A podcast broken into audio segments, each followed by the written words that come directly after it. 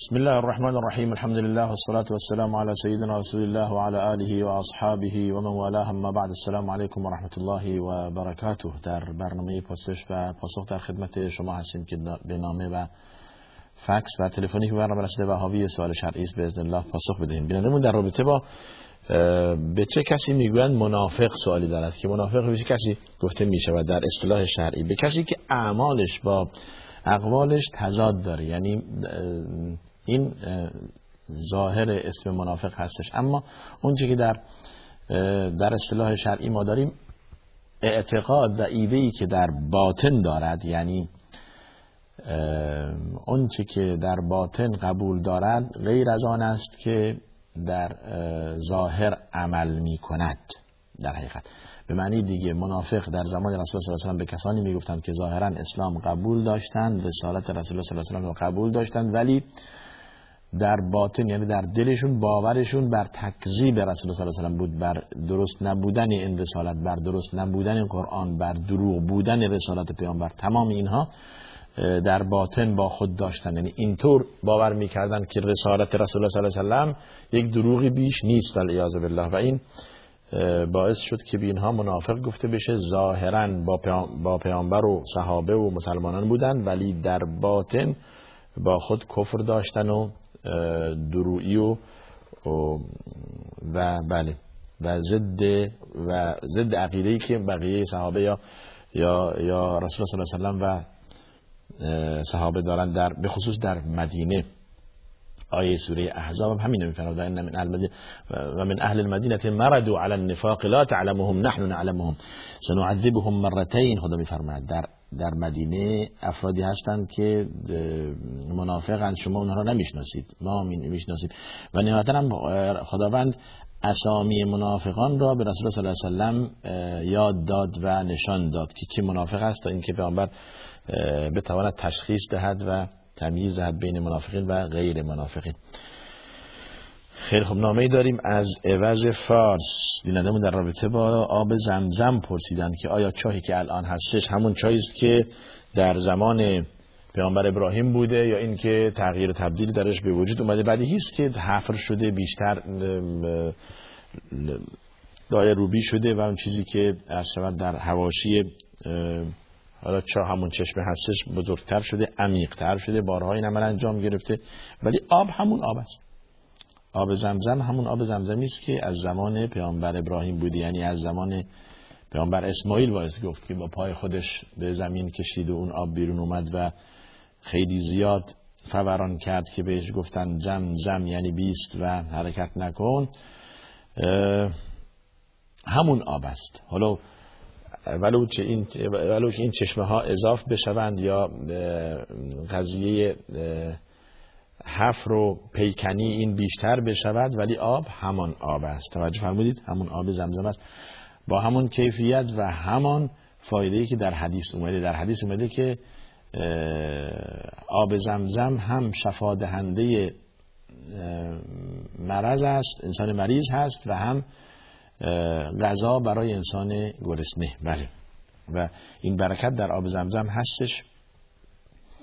و بارها شده که افرادی مرضهای گوناگون داشتند به, به, به پزشکان مختلفی مراجعه کردند و علاجی نیافتند نهایتا با آب زمزم علاج کردند و این واقعیت داره. حالا برای کسی که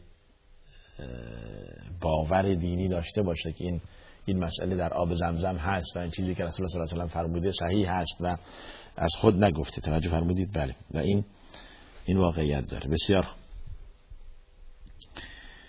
بعد بینندمون در رابطه با بله.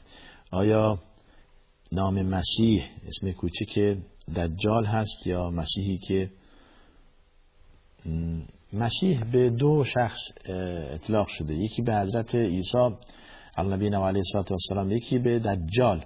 حالا هر دو هم وجه تصمیهش اینه که اون مسیح یعنی حضرت عیسی علیه نبی و علیه السلام با اینکه مسح می‌کرد انسان ابر اکمه و الابرس انسان مریض و انسان های کسی که بیماری پوستی داره و کسی که اینها را شفا می‌داد با مسح کردنش.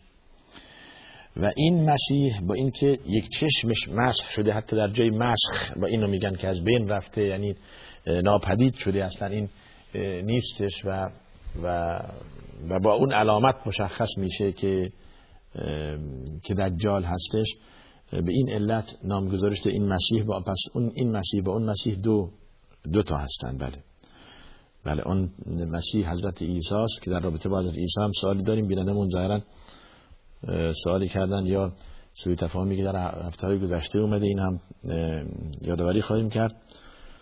پس این مسیح مسیح دجال به خاطر همون علامتی که یا مسیحی که در چشمش هست یا علامتی که علامت کفری که در در در پیشانی یا در جبهه دارد. بله.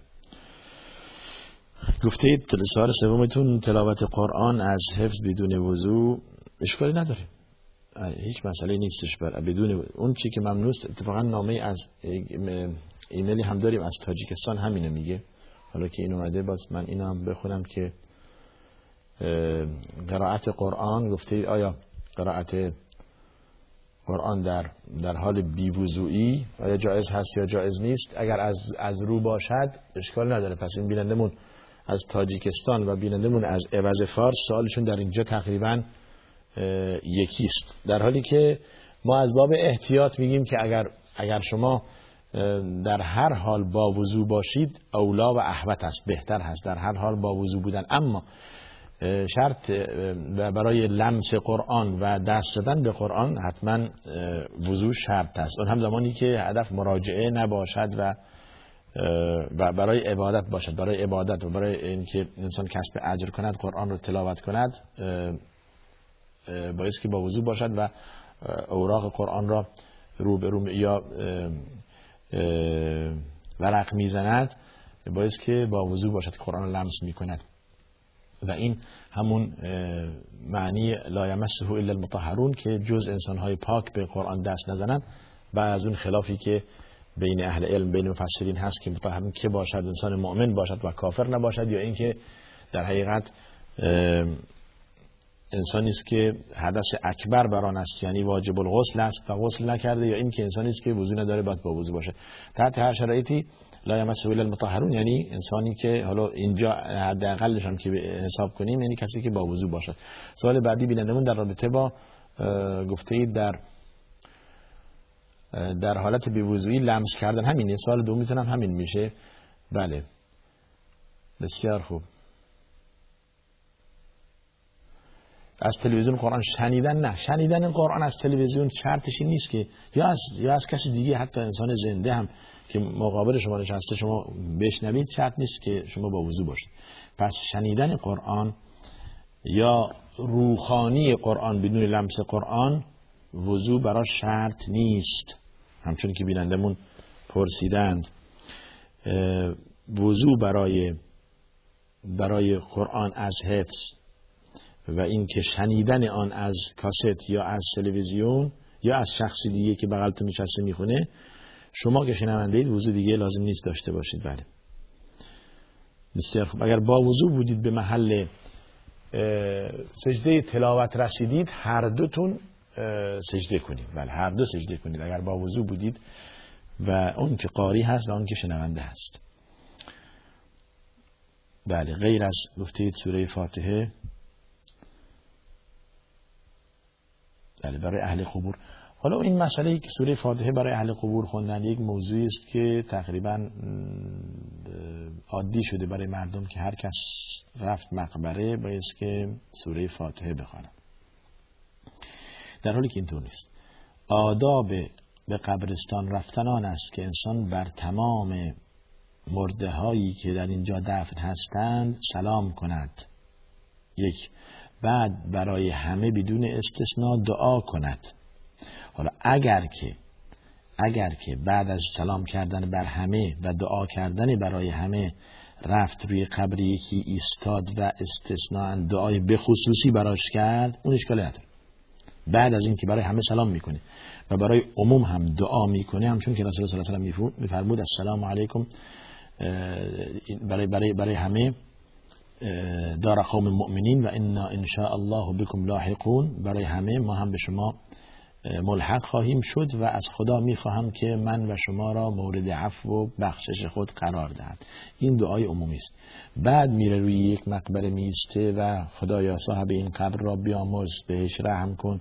خدایا قبرش را پر از نور کن و او را از عذاب قبر نجات بده. و دعاهایی که در این رابطه هست این اشکال اما حالا خوندن سوره فاتحه اختصاص دادن سوره فاتحه بر سر قبرستان یا بر سر فلان قبر یا رفتن و سنگی را بلند کردن روی الحد آن زدن به این شکل این وارد نشده و و عادات نو آوردن در دین هست. کسانی که چیزی از دین ممکنه نمی‌دانستند از خود اختراع کردن که آن رو در اصطلاح شرعی بدعت و نوآوری در دین مینامیم.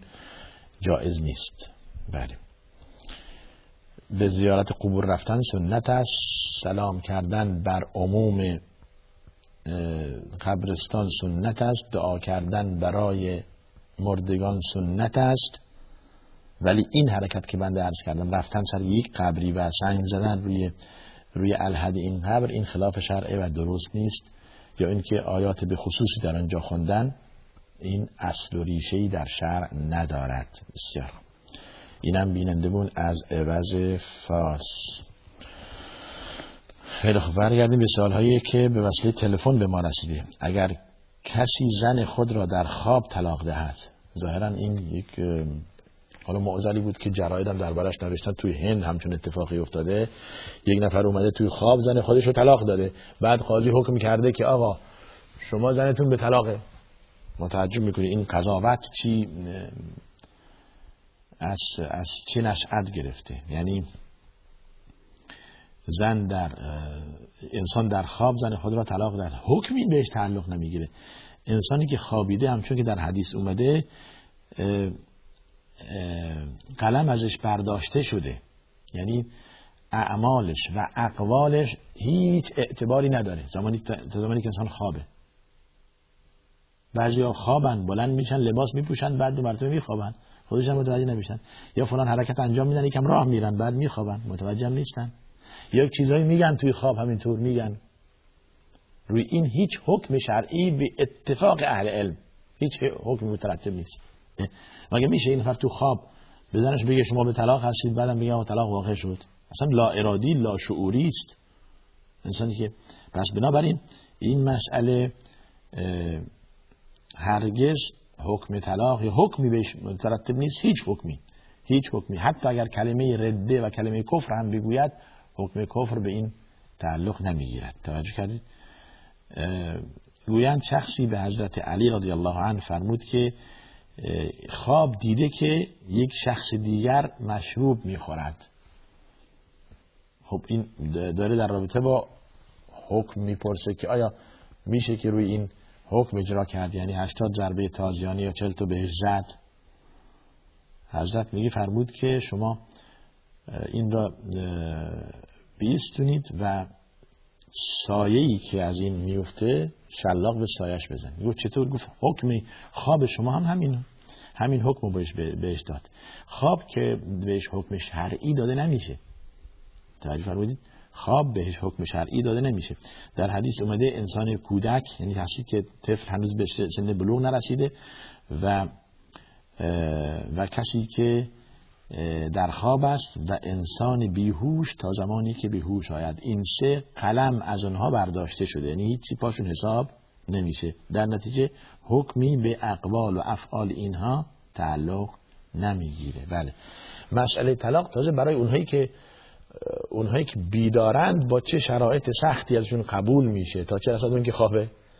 کسی که بیداره حتی علما میفرمایند که باید شاهد داشته باشه روی مسئله طلاق. یعنی می‌خوام اینو بگم که یک زندگی زناشویی که با وجود دو شاهد و تعیین محرول مثل و با اون عشرت شرایطی که بودن ولی منعقد شده به این سادگی از همدیگه پاشیده نمیشه. حالا درسته که در اقوال اهل علم داریم که گفتن طلاق از مرد اگر صادر بشه و هدفش طلاق باشه. در حالت صحت و کمال عقل طلاق واقع میشه. حتی اگر در سه جلسه هم باشه طلاق این ولی این مسئله قول راجح نیست که بدون هیچ شاهدی بدون هیچ دلیلی یک نفر همینطور لفظ طلاق بر زبان جاری کند و زن را برای ابد از از خود محروم کند و این فرزندان و این اون علاقه زناشویی و اون محبت فرزند نسبت به والدین خود به این سادگی از همدیگه پاشیده بشه به خاطر بی احتیاطی یا به خاطر این دو کلمه. پس بنابراین این مسئله هم باعث با با دیدی بازتر بهش نگریست به محض این که هر کس لفظ طلاق بر زبان خود جاری کرد حکم طلاق بهش ندهند. لذا می‌گویند که اگر شخصی سه بار یا بیشتر از چند بار لفظ طلاق را در زبان جاری کرد صحیح آن است که یک بار بیشتر حساب نمیشه و در یک جلسه در یک جلسه. برای که این مسئله هم همینطور شو اگر چند جائز نیست که با این مسئله شوخی بشود و بازی بشود به همین شوخی و به همین بازی و به همین سادگی هم طلاق واقع نمی شود بسیار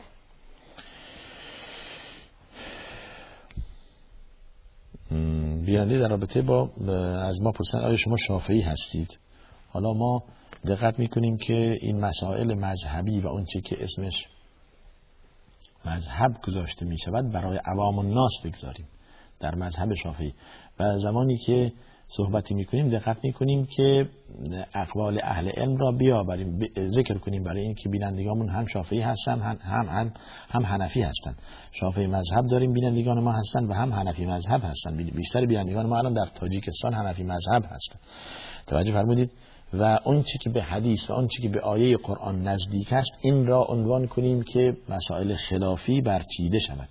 و تعصب برای یک مذهبی در اینجا به کار برده نشود که قول صحیح گفته بشود به صرف نظر از اینکه این قول صحیح از ائمه و سادات شافعیا فرمودند یا ائمه و سادات احناف فرمودند. و و اون چی که مورد خلاف اهل علم هست هم این را عنوان کنیم. اگر که خلاف خیلی زیاد هست. هم باز به حدیث و قرآن مراجعه کنیم و آن را نسبت دهیم به خدا و رسول خدا.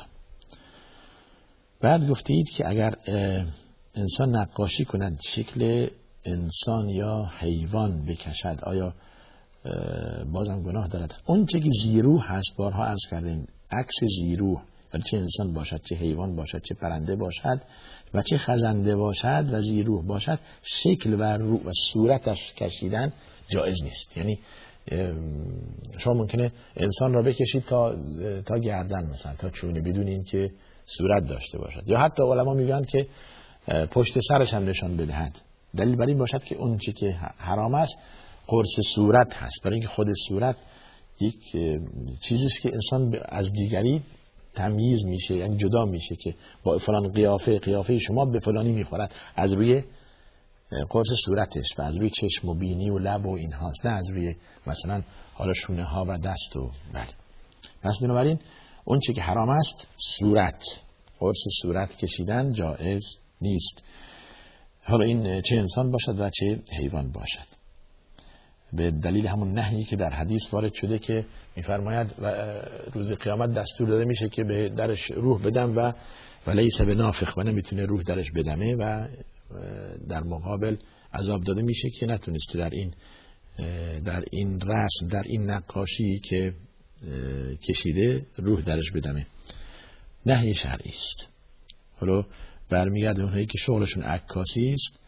و روتوش می‌کنن عکس ها دستکاری می‌کنن یکم مواظب باشن. توجه فرمودید؟ روتوش کردن عکس یعنی دستکاری هم شامل همین میشه. عکس را با دوربین گرفتن یا همینطوری که مثلا الان دوربین نشون میده با این کیفیتی که ما داریم حرف می‌زنیم حالا هر چی هست همین مثلا دستمال ما که اینطور افتاده یا کج و کوله و هر نوع هستش همینطور نشون میده. دیگه کس نمیره دستکاریش کنه صورت ما همینطور همینطور نشون میده. و عکس هم به محض اینکه گرفتن بدون دستکاری حالا این خیلی ساده تر و خیلی ممکنه بگی که حرمتش یا نیست یا اگر هست خیلی کمتر هست. ولی دستکاری کردن چی؟ و روتوش کردن عکس جایز نیست. و همین است نقاشی عکس زیرو با با دست.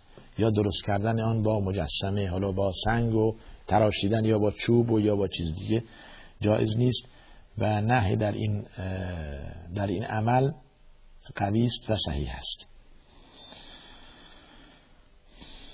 بسیار درباره حضرت عیسی خب حالا سوالی که بازم اینجا بیننده مطرح کردن که در هفته قبل ظاهرا حالا ما دو هفته قبل نسیم که ما گفتیم شما گفتید که ایشون وفات یافته. نه اون وفاتی که مسیحی ها بهش معتقدند خب میگن سلابه زده شده و و کشته شده که خدا رد می‌کنه. ما قتلوه و ما صلبوه ولکن شبه له نه کشته شده هم سلابه زده شده. آیاتی که در این رابطه رابطه با حضرت عیسی است. حالا انی متوفیک و رافعک الیه یا در سوره آل عمران فلما توفیتنی کنت انت الرقیب علیهم. عرض شود خدمت شما یا در اونجا میاد که در بله در سوره نسا بود بله. یا در سوره مائده باز ذکر می‌کنه در مسئله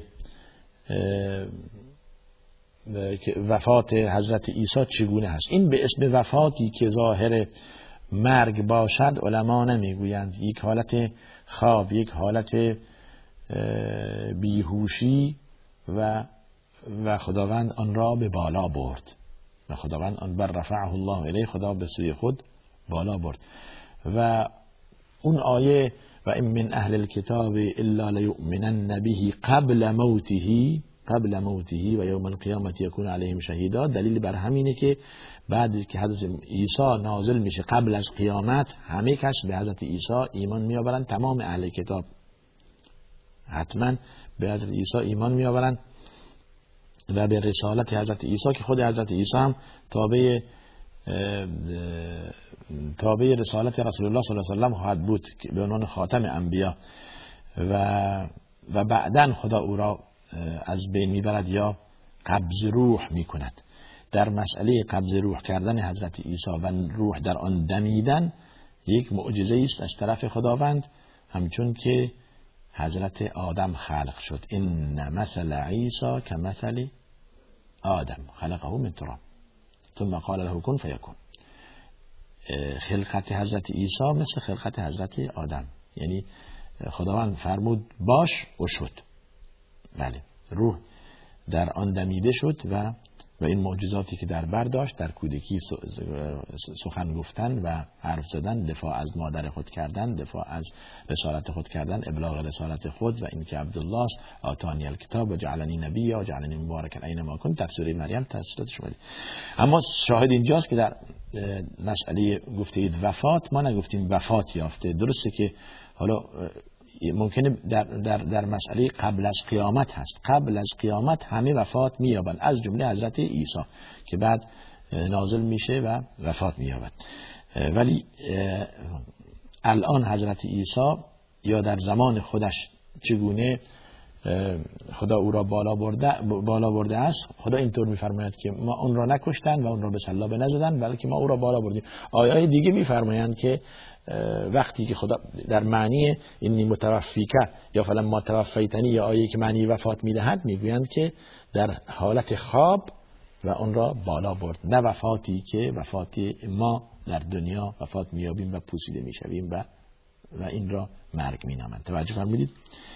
پس و و جاء الذين و الذين كفروا و الذين تبعوك فوق الذين كفروا و اونهایی که به تو کفر آوردن یعنی به رسالت تو به این که گفتن تهمت زدن که تو کشته شده یا یا اینکه گفتن سلا بزد یا اینها. ما این کسانی که تابع شما هستند از مؤمنین و حواریین تا روز قیامت بر همه برتری خواهیم داد. و این است. و این واقعیت دارد. بله. ولی کسانی که به رسالت حضرت عیسی ایمان آوردن و به پیامبر بودنش ایمان آوردن نه به اله بودنش همچون که مسیحی یا برخی از فرق مسیحی این اعتقاد دارند یا اون کشته شده است یا به سلا بزده است و علامت صلیب نشان پرستش خود می‌دانند یا یا علامت مقدسی برای خود در نظر گرفتند. اینها اینها مغلوبند و انسانهای مؤمن به رسالت عیسی و مؤمن به توحید و یکتاپرستی و به ذات الله سبحانه و تعالی و به رسالت حضرت عیسی که مؤمنین هم تابع اینها هستند و همه لا نفرق بین احد من رسله فرقی درباره هیچ پیامبری اهل ایمان و اهل اسلام فرقی بین پیامبرانی ندارند مگر اینکه حالا بعضی ها برتر هند بر بعضی دیگر به خاطر اون رسالت و اون مهنتی که داشتن در دعوت تلك الرسل فضلنا بعضهم على بعض خداوند این که عمل انجام داده و و, و بعضی ها اولو العزم هستند مثل حضرت محمد صلی الله علیه و حضرت عیسی و حضرت موسی و حضرت ابراهیم و نوح که در سوره احزاب ذکر شده. اما رسالت همه مورد قبول مؤمنین و مسلمین است. شاهد اینجاست. 25 پیامبر در قرآن ذکر شده و تمام اینها بهش ما ایمان داریم. به رسالت اینها ایمان داریم. و اونهایی که در قرآن ذکر نشده و پیامبر خدا بودند و حامل رسالت بودند هم بهشون ایمان میآوریم. اگرچه هم ندانیم نام یا مکانشون کجا بوده است. در آیه میفرماید برخی از پیامبران را برای تو ای محمد بازگو کرده ایم هم خودشون هم داستان زندگی و زمان رسالت و کیفیت رسالت آنها و برخی ها هم برای تو بازگو نکرده ایم یعنی بیشتر از 25 نفری که در قرآن آمده است. بله.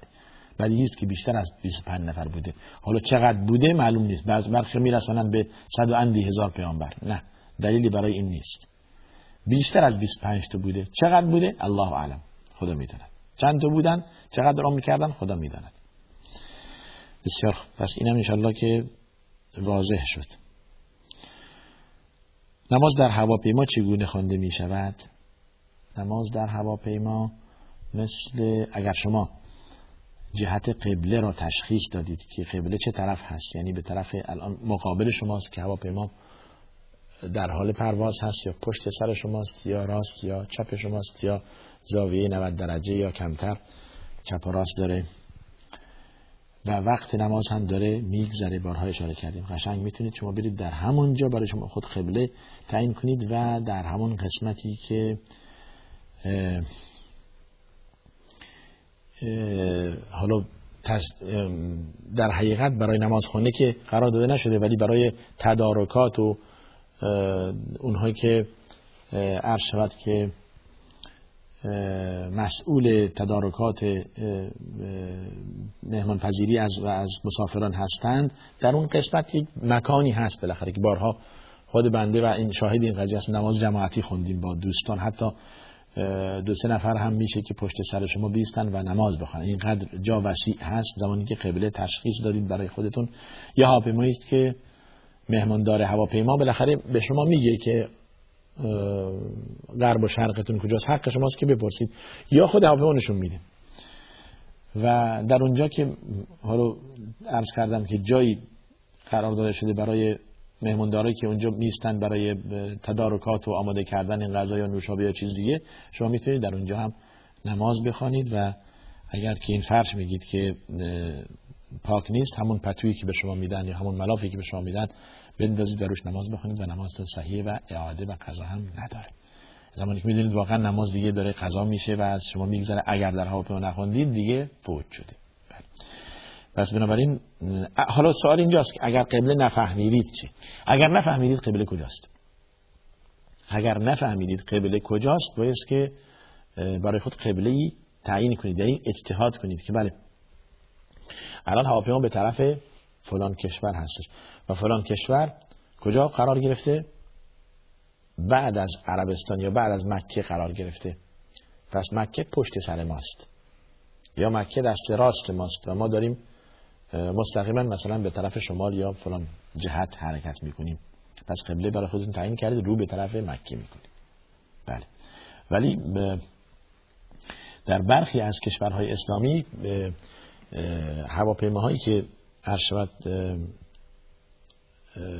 در خود اون کشورها هست که من سراغ دارم دو سه شرکت های هواپیمایی جهت قبله مشخص می کند جهت قبله هم مشخص می کند که الان قبله مکه به چه طرف هست. مرتب تذکر میده که الان مکه به طرف شمال هست یا جنوب یا شرق یا غرب یا کجاست. بله.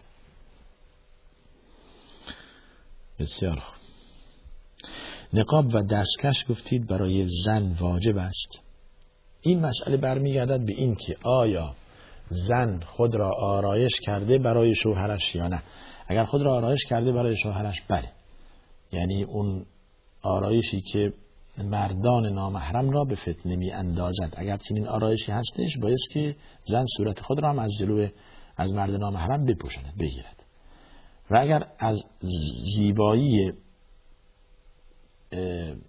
که جلب توجه می کند برخوردار نیست دیگه موردی نداره که لزومی نداره. واجب نیست. حالا من اینو می‌خوام بگم. واجب نیست که نقاب بزنه. توجه فرمودید اگر زن خود را آرایش کرده برای شوهرش پس این آرایش باید شوهرش ببینی نه غیر از شوهرش. آرایش مباح. و اگر از زیبایی برخوردار است که مردان نامحرم را به فتنه می اندازد باید که فقط این زیبایی برای شوهرش باشد نه برای کسی دیگه. پس در این دو حالت پوشیدن صورت میشه واجب. در غیر این صورت یا در غیر این حالت دیگه حالت وجوب نداره. توجه فرمودید حالت وجوب نداره. بعد بارها مرز کردیم. بعضی وقت میشه که پوشیدن صورت زن میشه معصیت. با اون کیفیتی که ما داریم می‌بینیم در بازار یا در جاهای دیگه که معایب خود را مخفی کرده بینی و لب و اینها را چشمان خود را حالا آرایش داده و ظاهر کرده. و این فتنهش به مراتب بیشتر از آن است که این صورت پیدا بشود یا کشف بشود. اگر این صورت پیدا بود این فتنه در بر نداشت. برای که خب محاسن چشم خودش تنها تنها معمولا 99 درصد چشم ها زیبا و قشنگ هستند. و دیگه اگر شما بروید اینها را این را آرایش بدهید و بیشتر زیباش کنید و ترش کنید خود جلب توجه بیشتری می‌کنید. اینها را این که باید پوشیده بشه شما ظاهرش کردید و بیرونش کردید و در ملعه عام به نمایش گذاشتید. خب معایب چیه؟ بینیست لب گونه و اینها. خب اشکالی داره. حالا این حتما زشت و جلب توجه. اینها رو شما پوشوندید. پس اینجا میشه نقاب زدن حرام. توجه فرمودید؟ بله. در پس در دو حالت بارها هم عرض کردیم. اون آیه سوره نور هم همینو میفرماید. الا ما ظهر منها که گفتن دست و دست و صورت است. دست و صورت تا زمانی که این چیزی که گفتیم درش نباشه. یعنی اون زیبایی و اون آرایش درش نباشه. اما اگر که بنا بود اینطور آرایش شده باشد این قسمت هم باید پوشیده بشود یعنی دست و صورت. چگونه دعوت خود شبیه دعوت پیامبر سازیم تا حرفهایمان قبول شود در جلوب مردم؟ ببینید مسئله دعوت دادن. یا مردم را به قولول للناس حسنا خدا بفرماید. مردم را به توحید و به خوبی و به اسلام تشویق کردن. و ادعو الى سبیل ربك بالحکمت و الموعظت الحسنت و جادلهم بالتي هي احسن. یک دو سه. قل يا أهل الكتاب تعالوا إلى كلمة سواء بيننا وبينكم ألا نعبد إلا الله ولا نشرك به شيئا ولا يتخذ, ولا يتخذ بعضنا بعضا أربابا من دون الله. اون چی که حرف خوب درش هست اون چی که حرف پسندیده و عام پسند هست اون چی که مردم ازش, ازش خوششون میاد اون چی که مورد پسند مرد با اسلوب و با روشی که واقعا جریه دار نکند. خیلی مهمه. و و اون روش مردم ازش خوششون بیاد. دقت کنید چه روشی مردم ازشون از این روش خوششون میاد. اون روش رو انتخاب کنید. حرف خوب یکی یکی شمرده پسندیده و اخلاق خوب با لبخند با درستی و واقعیت بدون گذافگویی بدون دروغ بدون تحریف واقعیت را گفتن و خوب جلوه دادن. یعنی اسلام را خیلی زیبا و قشنگ و مدرن جلوه دادن جلوه افراد باعث میشه مثلا در رابطه با با کیفیت دعوت رسول الله صلی الله علیه و اون چی که حالا از خشونت و آدم کشی و نمی‌دونم فلان و اینها که تبلیغ علیه اسلام هست شما این را اصلاح کنید. درست. واقعیت شما مردم بگید. پیامبر اینقدر اخلاقش خوب بود همیشه بشوش و خندان بود و زمانی که کسی را به اسلام دعوت می‌داد اینطور میفرمود که اگر مسلمان بشوی این و این و این هستش. و اگر راضی نیستی اشکال نداره. همون که دین و ایده ای که داری روش بمون و با هم یک یک, یک, یک قراردادی می نویسیم امضا می کنیم که حل علیه همدیگر نشورانیم و و به حقوق همدیگر تجاوز نکنیم. و شما هم هر حقی که دارید ما از شما دفاع می‌کنیم. حقوقتون مثل حقوق مسلمانان محفوظ هستش. حالا یهود باشید مسیحی باشید و هر ایده و عقیده که داشته باشید آزاد باشید برای خودتون کلیسا داشته باشید اشکال نداره. و اینها را به مردم بفهمانید. اگر هم ابا کردن و اگر نپذیرفتن اعلام جنگ کردند و شما اگر با اونها جنگیدید دقت کنید کودک نکشید و زن نکشید پیرمرد نکشید درختی را قطع نکنید و به مردم رحم. یعنی این رعفت و رحمت رسول الله صلی الله علیه و و دعوت اسلامی را به مردم نشان بدید. نه اون که اسلام اومد و همه را تارمار کرد و زد یا شمشیر یا مسلمان بشوید یا سرتون قطع می‌کنیم یا پدرتون در میاریم زنتون رو به اسیر می‌گیریم نه. این تبلیغات سوء که علیه مسلمانان شده. توجه فرمودید. یا در رابطه مثلا با اسلام چقدر دین مدرنی و, و, واقعا برای همه جا برای همیشه صلاحیت دارد. اسلام نهی نمی‌کنه که ما مثلا از از وسایل امروزه استفاده کنیم از اینترنت و از لپتاپ و از نمی‌دونم هواپیما و از تلویزیون و از روز به روز ما را تشویق می‌کنه که دنبال علم و در پی کشفی چیزی باشید و قل انظروا ماذا فی السماوات والارض و به خود بنگرید و در آسمان ها زمین. این این اسلام به ما اینطوری دستور میده که اسلام دین عقب افتاده ای نیستش که ما تو خونه بخواب فقط نماز بخون و بعد گریه بکن و بخواب. نه نشد. دنبال علم و دانش برو دنبال فناوری برو دنبال هر شود که اون چی که اسمش حالا تکنولوژی یا چیز دیگه می‌گذاریم یاد بگیر و به دیگران یاد ده و بعد از این که شما علوم دینی هم یاد گرفتید که به عنوان دستور عملی که صلاحیت دارد شما را به اونجایی برساند که منزل همیشگی است یعنی قیامت و بهشت.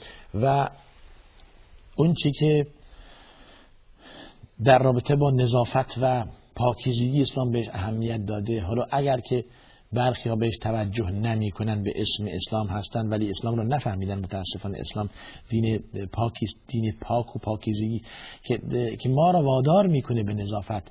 و اینقدر این موش کافی در مسائل نظافت شخصی و بدنی بعد نظافت اماکن بعد نظافت تمام اینها رو به مردم بفهمانید. چقدر اسلام روش تاکید می‌کنه. خب این باعث میشه که مردم تشویق بشن به دین اسلام. یا مثلا احسان کردن صدقه و زکات دادن به کسی که تازه وارد دین اسلام میشه بهش تعلق می‌گیره و معلفت قلوبهم بهشون کمک کردن بهشون رسیدن بهشون همیشه اون عفو و اون عطوفت و اون رعفت الله سبحانه و تعالی نسبت به بندگانش شما به ایشون یاد بدهید.